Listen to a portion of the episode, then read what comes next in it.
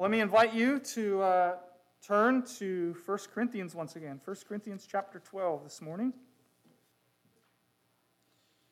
1 Corinthians chapter 12, verses 1 through 11.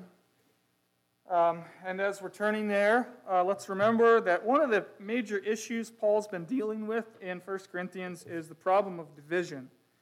Saw at the beginning of the letter um, the Corinthians were dividing over their favorite leaders. Some of Paul, some of Apollos, some of Cephas, or I, I follow Jesus, some of them said. We saw in chapter 6 that some of them were taking one another to civil court for malicious reasons. And last time we saw, uh, surrounding the issue of the Lord's Supper, what, what's meant to be a fellowship meal. Um, the well off were, uh, were indulging themselves in excess, some of them to the point of getting drunk and others who were not as well off sat by watching in humiliation and shame. Division was a real issue in the church of Corinth. Now, here in chapters 12 through 14, Paul is going to start talking about uh, matters related to spiritual gifts and their function in the church of Jesus Christ, but he is still dealing with problems in the Corinthian church which were causing division. Because some of the Corinthians were claiming to be uh, uber spiritual, super uh, elite Christians, Christians who were uniquely gifted, and they were boasting in their gifts, making really making everything about them and their experience. And so Paul begins to address this in verse 1. Now, the ESV translates it now concerning spiritual gifts. Um, but what he literally says in the Greek is now concerning spirituals. Right? The word for gifts isn't, isn't there. So, most likely, Paul is saying something like now concerning spiritual people.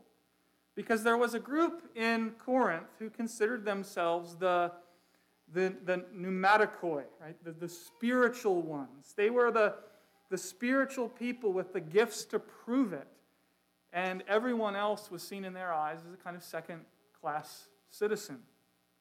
And so Paul is writing to deal with that and to clarify what real, true, authentic Christian spirituality actually looks like. What does it mean to be an authentically spiritual person? Paul's going to tell us in this passage. Okay, so here's an outline for us today. Uh, in verses 1 through 3, Paul identifies a, a mark of true spirituality. The truly spiritual person is Christ centered, not gift centered. We could say Christocentric, not charisma centric. They're all about Jesus and not about their giftedness. That's the mark of true spirituality. And then in verses 4 through 11, he describes for us the ministry of a truly spiritual person. Okay, so the mark of true spirituality and the ministry of a truly spiritual person. Now think about it though. If the mark of true spirituality is Christ centeredness rather than self centeredness, then the ministry of a truly spiritual person in the church will be a focus on edifying others, building others up, serving for the common good, not promoting self. Okay, so the marks of true spirituality Christocentric, not charisma centric. And the ministry of a truly spiritual person edification, serving others, not self service. Uh, before we read here, uh, you'll also notice at the end of this section uh, that Paul lists off uh, several spiritual gifts. And you know, there's a lot of fascination with some of those gifts uh, today. I'm sure it's been true throughout the history of the church. But let me tell you now, we're, we're not going to work through all of those gifts and spend time talking about speaking in tongues and so forth today. We'll get, all, we'll get into all of that later in this chapter, and especially when we get into chapter 14. So hold your horses. We'll, we'll get there. Hold your horses. Um, but it's not going to be our focus today because actually it's not Paul's focus in this passage. Paul is not focused on the gifts um, he is focused on the function of the gifts in the life and fellowship of the church. and how that reflects true spirituality with a concern for the glory of Christ and the good of his people. Before we read the passage, why don't we uh, briefly pause and, and, pray and ask for the Lord to help us understand? Let's pray. Our Father, we, uh, we come this morning as children in need of instruction. And so we pray that by the Holy Spirit you would teach us, help us to have a sense of the significance of the moment before us that the risen and reigning Lord Jesus Christ intends to speak to us in the moments ahead by his word and spirit. And so, Holy Spirit, give us ears to hear, hearts to receive. And we pray that you would renew and transform our minds, that we might be conformed to the likeness of our Savior, to the glory of the Father. In Jesus' name we pray. Amen. 1 Corinthians 12, uh, verse 1. Let's hear God's word. Now, concerning spiritual gifts or concerning spirituals, spiritual people, brothers, I do not want you to be uninformed. You know that when you were pagans, you were led astray to mute idols. However, you were led. Therefore, I want you to understand that no one speaking in the Spirit of God ever says Jesus is accursed. And no one can say Jesus is Lord except in the Holy Spirit. Now, there are varieties of gifts, but the same Spirit. And there are varieties of service, but the same Lord. And there are varieties of activities, but it is the same God who empowers them all in everyone. To each is given the manifestation of the Spirit for the common good. For to one is given through the Spirit the utterance of wisdom, and to another the utterance of knowledge according to the same Spirit. To another, faith by the same Spirit, to another, gifts of healing by the one Spirit, to another, the working of miracles, to another, prophecy, to another, the ability to distinguish between spirits, to another, various kinds of tongues, to another, the interpretation of tongues. All these are empowered by one and the same Spirit, who apportions to each one individually as he wills. Well, I think it's right to say that all kinds of problems break out in the church uh, when Christians prize certain gifts over others, forgetting that all spiritual gifts are for the glory of God and the good of God's people. There was certainly a great deal of confusion in the Corinthian uh, church surrounding spiritual giftedness. And I think sometimes in our own day, uh, in our own thinking as Christians, we can use the language of gifts or gift, right? Something received, something given to us that we receive. But then we go on to pay attention to the gifted one as though the church ought to give them a place of prominence and privilege and place them on a pedestal for special attention and adoration as if the church and the Christian life is a kind of meritocracy and people with certain gifts are privileged over others. And this was certainly beginning to happen in Corinth. Certain individuals were taking pride of place in a sort of ranked hierarchical structure within the life of the church. And it was, it was divisive and ugly, but ultimately it was sinful and, as we will see, in a profound way ungodly. And so, a helpful place to start, I think, is to make sure that we are thinking correctly about spiritual gifts, what we mean when we're using this kind of language.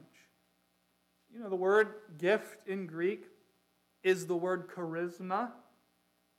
Comes, you know, the root word there is the word we get uh, grace from, charis.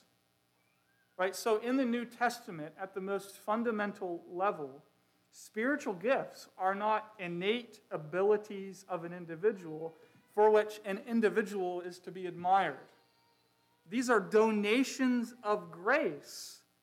And their purpose is not so that the gifted one would be made much of, but so that the gift giver would be made much of. None other than the Lord Jesus Christ, who gifts and equips his people by the ministry of the Holy Spirit. And so, the great purpose of spiritual gifts is the exaltation of the Lord Jesus Christ. And this is precisely, I think, Paul's point in these opening verses, in verses 1 through 3, where he writes about a mark of true spirituality. What is it that characterizes a truly spiritual person? Notice what Paul does. He first of all reminds them in verse 2 of how easily they had been led astray back in their former pagan days. Uh, the mystery religions and the pagan cults of the Greco Roman world were, were marked by a spirituality that was obsessed with displays of power and all kinds of ecstasies and otherworldly experiences. And we've seen the Corinthians do this again and again, haven't we, in, in this letter? Bringing with them into their Christian lives and into the Christian church and into Christian worship baggage, baggage from their former pagan lives and experience. And so, as they think about what it means to be spiritual, they think that in the Christian life and in the Christian church, much like in their former pagan lives, spirituality is put on display. Spirituality is confirmed by spiritual ecstasy, uh, mountaintop kind of spiritual experiences. They were all about certain gifts because they thought this is how you know we're for real. This is how you know we're a really spiritual group of individuals. And Paul is going to challenge that again and again. He challenges it head on here. Look at what he says in verses 2 and 3. You know when you were pagans, you were led astray. Therefore, I want you to understand that no one speaking in the Spirit of God says Jesus is accursed, and, and so on. First, I want to stop there and just ask you to notice the knowing language that Paul uses instead of feeling language. That's significant. As he talks about true spirituality, he says, I don't want you to be uninformed. He says, You know. He says, I want you to understand. His challenge to them is that authentic spirituality does not bypass the mind. It engages it, it informs it, it, it transforms it. Think about it. How does transformation take place in our lives? By the renewing of what? I'm really asking you. How does transformation take place? By the renewing of our minds, right? Isn't that what the Apostle Paul says? It's not, therefore, irrational or anti intellectual or some kind of ineffable mystical experience. We are transformed by the renewing of our minds. And so, authentic spirituality, Paul is making clear from the get go here, it's not irrational, it's not grounded in an emotional or some kind of a static experience, though we certainly shouldn't disconnect it or divorce it from our emotions. God has given us emotions as human beings. But God works by engaging our minds. And the Spirit does that, does His work in us as we are directed by the teaching of God and illuminated by the Spirit of the Lord Jesus Christ. And when that begins to happen in our lives, Paul says we will see that at the center of authentic spirituality is not the self it's not about your feelings. It's not about your experiences. It's not about your appetites. The center of authentic spirituality, the whole structure of these verses is fascinating because it makes it so clear. The center is the Lord Jesus Christ Himself. It's all about the Lord Jesus. And so he says, No one speaking in the Spirit of God ever says Jesus is accursed, and no one can say Jesus is Lord except in the Holy Spirit. He's, he's reminding them of, of how it was when they were unbelievers, first of all. That the world is, is in opposition to Jesus. When non Christians discover just how far reaching the lordship claims of Jesus Christ really are, they respond with rejection. Reaction is, of a rebellious world is always let Jesus be anathema. That's the word that Paul uses here. That's translated accursed. But when the Holy Spirit, Paul says, makes us new creatures in Christ, what was once a response of rejection becomes a joyful and willing adoration and submission, a pledge of allegiance, if you will. This is the earliest Christian creed Jesus Christ is Lord. And Paul is saying no one can say it. He doesn't mean no one can mouth the words apart from the Holy Spirit. He means that no one can say from the heart with joyful surrender and submission in their lives. No one can truly pledge allegiance to the Lord Jesus Christ unless the Holy Spirit has first sovereignly made them a new creature in Christ. And so the mark of true spirituality it's not giftedness, but Christ-centeredness. So the truly spiritual among us, they're, they're not obsessed with their own image but the glory of God shining brightly in the face of Jesus Christ. So we, we ought to want to be Christ centered because that is the mark of real, authentic spirituality. We want to be, we want to be self forgetful and Christ absorbed. And we need to understand as we begin to think in this sort of mini series about spiritual gifts that this is the fundamental ministry of the Holy Spirit. The ministry of the Holy Spirit in our lives is not designed to put all of the attention on the Holy Spirit. The ministry of the Holy Spirit is to put the spotlight on Jesus Christ. Nor is the ministry of the Holy Spirit to give us gifts so that we become turned in upon ourselves. No, the ministry of the Spirit is always about exalting Jesus to the glory of the Father. And so, in light of this, maybe we should just do a brief spiritual checkup on ourselves and ask Does Paul's description of true spirituality describe us? Is it a description of us? Does it reflect the aspirations and the longings of your heart that, that you would be fixated upon the Lord Jesus Christ and that He would be the, the sun in the solar system of your life so that everything orbits around Him? Do you say with joy in your heart, Jesus Christ is Lord, knowing the implications of that reach to every aspect of your life? That is true spirituality. See, true spiritual people are not those who are constantly talking about the necessity and the importance of certain spiritual gifts. Spiritual people are not necessarily the prominent Christians you'll find on social media with thousands upon thousands of followers. Spiritual people are Christians who have and are being transformed. And now they understand that everything, everything is about the Lord Jesus. Everything is centered around him. That's Paul's message for the Corinthians. And, dear friends, it's God's word to us today. And so, if that's what a truly spiritual person is, then what will a truly spiritual person do? That's the next question we need to ask. How does this get worked out in the life of a church? That's the second thing in this passage the ministry of a truly spiritual person.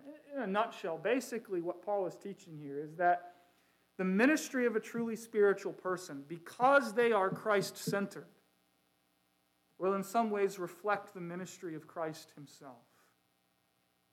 That means it'll be focused on service and not self promotion. That's the point of verse 7. If you take a look at it, to each is given the manifestation of the Spirit for the common good.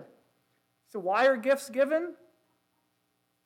So that we might serve one another, so that we might build one another up, so that we might edify the church of Jesus Christ, so that we can be a blessing. That's why.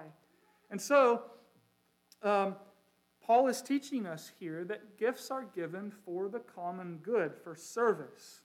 Gifts are, in New Testament language, all about one anothering. And we'll continue to see this as we work through chapters 12 through 14. But, but please note this now. Note this up front. There are no spiritual gifts, none whatsoever, that are all about you on your own. That's really important for us to understand today, I think. There are no spiritual gifts that Jesus gives to believers by the Holy Spirit that are just for you. They are always for others. We think about what that means then for the implications of our Christian lives. I think one thing we can say, just as an aside here, is this is a reason it's absolutely crucial for your spiritual well being, for your spiritual health, and the spiritual well being and health of others to be devoted to the life and fellowship of a local church. Think about this. If you aren't, you're, you're effectively removing yourself from the gifts the Spirit of God gives to the body of Christ to build itself up and mature in Jesus' likeness. You're saying you don't need the gifts Jesus gives to grow and mature in the Christian life. Now, I know none of us would really want to say that. One, one thing I love um, on Calvin's Institutes and reflecting upon the imagery of the body of Christ, which we'll come to soon enough, um, Calvin says God has so ordered the church this way that we are all mutually dependent upon one another. That's right on. That's what Paul is teaching in this passage. He's helping us understand this in verses 4 through 11. And like I said, he's going to go on to use the, the imagery of the church as a body made up of different parts. Many parts, but one body. Showing us that we are diverse with different functions and different roles and different gifts, and yet functioning, uh, the functioning of every part is crucial and fundamental to the, the functioning of the body as a whole as we seek to serve the Lord Jesus Christ together. That's the same message, though, he's teaching here in verses 4 through 11. But Paul appeals to something else in order to teach it. In verses 4 through 6, he points us not first of all to the unity and diversity of the body, he points us to the unity and diversity of the triune God. You notice that? Did you catch it in verses 4 through 6? Take another look at it with me. And just pay close attention to the language he uses. He says there are varieties of gifts, but the same Spirit. There are varieties of service, but the same Lord. And there are varieties of activities, but it is the same God who empowers them all in everyone. So, different gifts, different ministries, different activities we are all called to be engaged in. And notice they are sourced, they come from the Spirit, the Lord, the Lord Jesus Christ, and God, God the Father Almighty. And so here is the blessed three in one, the triune God who acts unitedly in giving various gifts to the church. Now, with that in mind, look at verses 7 through 11 and notice that in almost every verse, as Paul goes through this list of spiritual gifts, he attributes the giving of these gifts, the empowering of these gifts, to the Holy Spirit. He says, To each is given the manifestation of the Spirit. Uh, verse 8 So one is given through the Spirit the utterance of wisdom, the utterance of knowledge through the same Spirit. To another, faith by the same Spirit to another, gifts of healing by one Spirit, and so on. And in verse 11, all these are empowered by one and the same Spirit. So think about that for a minute. In verses 4 through 6, the triune God, all three persons are involved in the giving of the gifts. But in verses 7 through 11, the focus is solely on the Holy Spirit as the one who gives the gifts. What do you make of that? Is there any significance to that? Um, is Paul contradicting himself? Let's slow down and try to understand this. I actually, I think he's teaching something crucial, something really important about our understanding of God. He's teaching us something important about the doctrine of God. I want to ask you to you stick, stick with me for a minute while I try my best to explain this. And then I want us to try to appreciate why this really matters as we think about spirituality and spiritual gifts in the church. I think, correct me later if I'm wrong, I think there is a tendency today for Christians to say, we know the doctrine of the Trinity is important for us as Christians. So we say, yes, Trinity, but then we just kind of shrug our shoulders and move on to other things that we think are more significant. Significant. Of course, confessing God's triunity is important, first of all, because it's who God is all the way down. Right? God is one in three persons, eternally and exhaustively. But it's also important because the doctrine of the Trinity is directly relevant to so much of the Christian life. Because the God who made us and the God who redeemed us is Trinitarian, our worship, our prayer, our Christian lives, Christian obedience, Christian worship, Christian fellowship takes on a Trinitarian shape. And Paul is showing us one aspect of how that's the case here by teaching us the biblical principle of the inseparable work of the triune God. Biblical principle of the inseparable work of the triune God. I think we see that in, in verses 4 through 6. He says that in some sense, all spiritual gifts come from the triune God, from the Father and the Son and the Holy Spirit. But in verses 7 through 11, he says it is the Spirit in particular who gives these gifts, empowers these gifts in the fellowship of the church, and Paul is not contradicting himself in saying this. He is teaching the principle that all of the operations, all of the work of God in creation and in providence and in redemption is indivisible, so that any work performed by one person of the Godhead is simultaneously the work of the three. But at the same time, God's work is carried out by one of the three persons. Let's just let's try to let's try to wrap our minds around this by thinking about God's work in some other areas. Okay? Think about in terms of the application of our redemption. Right? When it comes to adoption, who adopts us? Who is it that, that declares us to be the children of God? You're all so quiet. It's the Father, right? It's the Father. It's not the Son. It's not the Spirit who makes that declaration. And yet, it's the Father who adopts us in and through His Son, who brings us to share in the, the, the, the uh, status of sonship. We are sons in the Son, and who gives us the Spirit of adoption, who testifies within us that we are the children of God. Or think of something else. How about, how about um, God's uh, securing our redemption on the cross.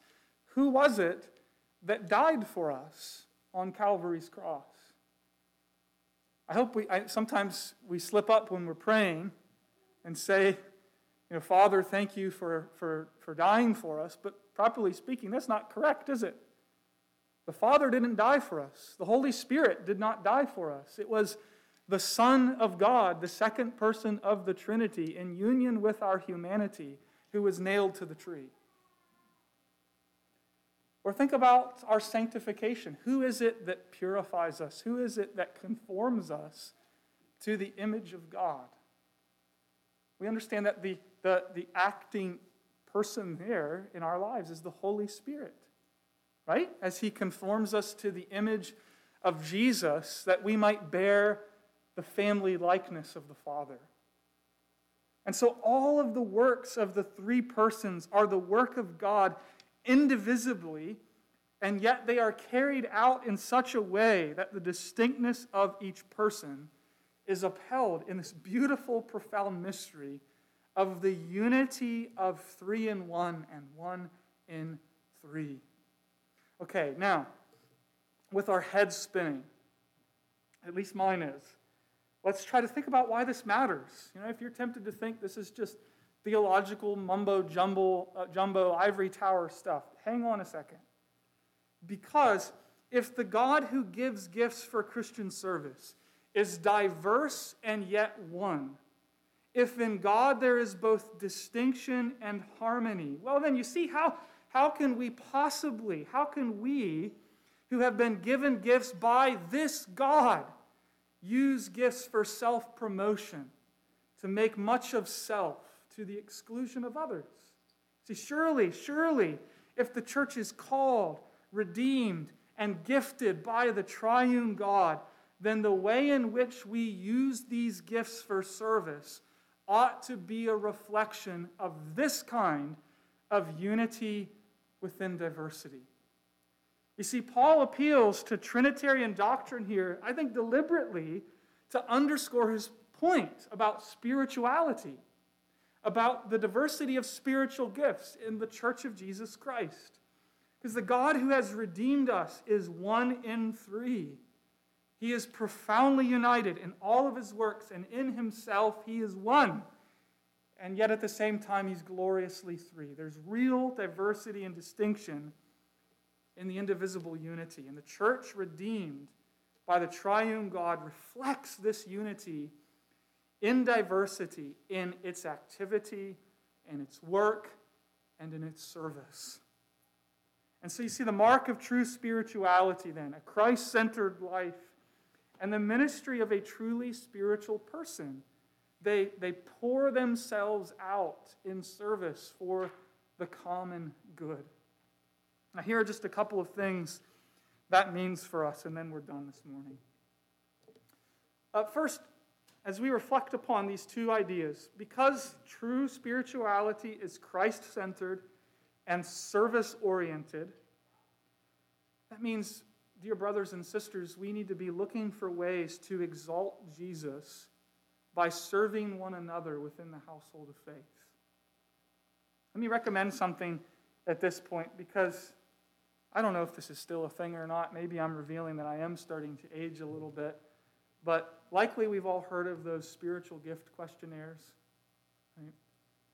Have you ever filled one of those out? I, I've, I have um, multiple times.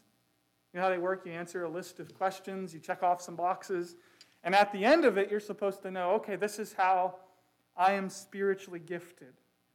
The intention is good, but I think as we reflect upon what Paul is teaching us here and what he will continue to teach us in the following chapters, that this is actually worlds apart from the teaching of Scripture, which exhorts us to be service minded. And so we don't, we don't sit around saying, well, you know, I see that need, I know there's this need in the church, but that's not my gift. That's not my thing. So there's nothing I can do about it. Instead, we learn to say, I see that need, and I don't know if I can be of any help. I don't know if I can be of any good, but what can I do? What can I do to be a blessing? What can I do to serve for the common good? How can I help? And as we throw ourselves at opportunities and seek to serve, giftedness becomes clear, doesn't it?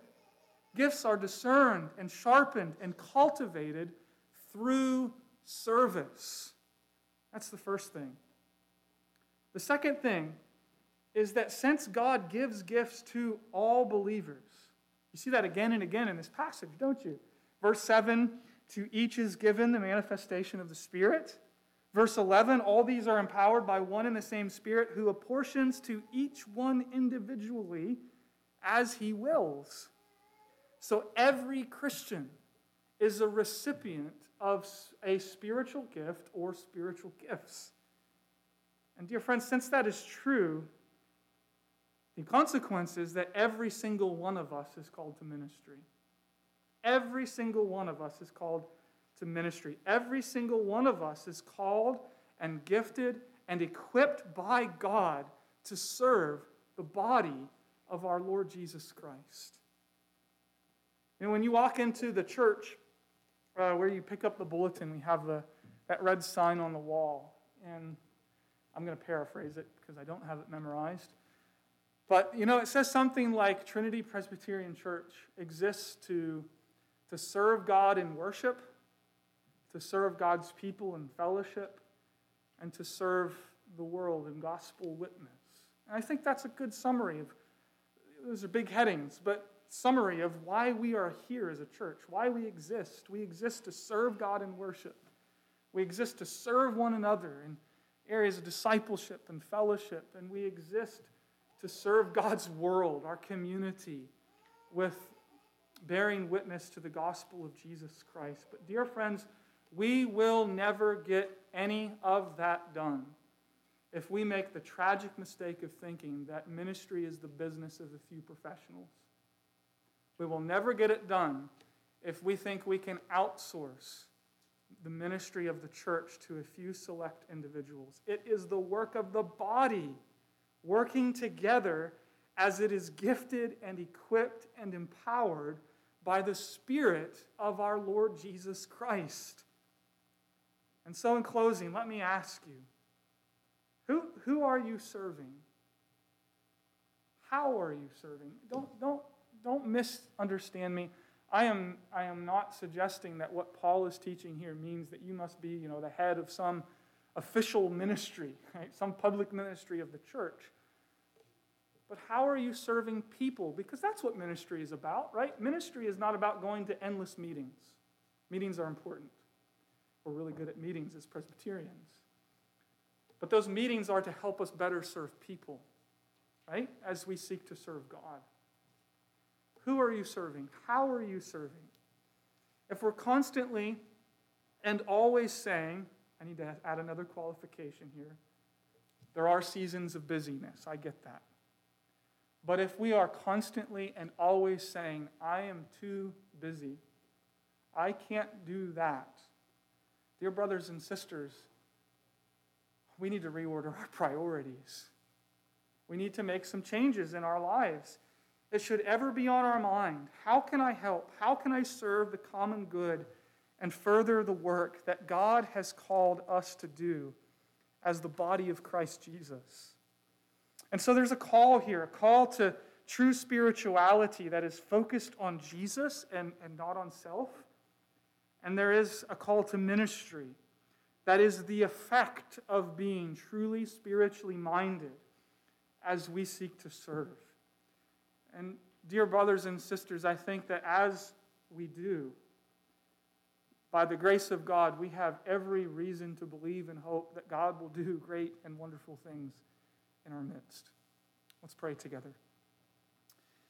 Our Father in heaven, we, we bow before you asking that you would give us a heart for service hearts for serving you, and hearts for serving um, our brothers and sisters in Christ Jesus. Give us the heart of Christ Himself, who came into this world not to be served, but to serve. And we pray that as a congregation, more and more we would grow in greater faithfulness and serving together in worshiping you, in building one another up as we mature in Christ Jesus, and doing all that we can to reach others with the good news of Jesus Christ. And it's in his name we pray. Amen.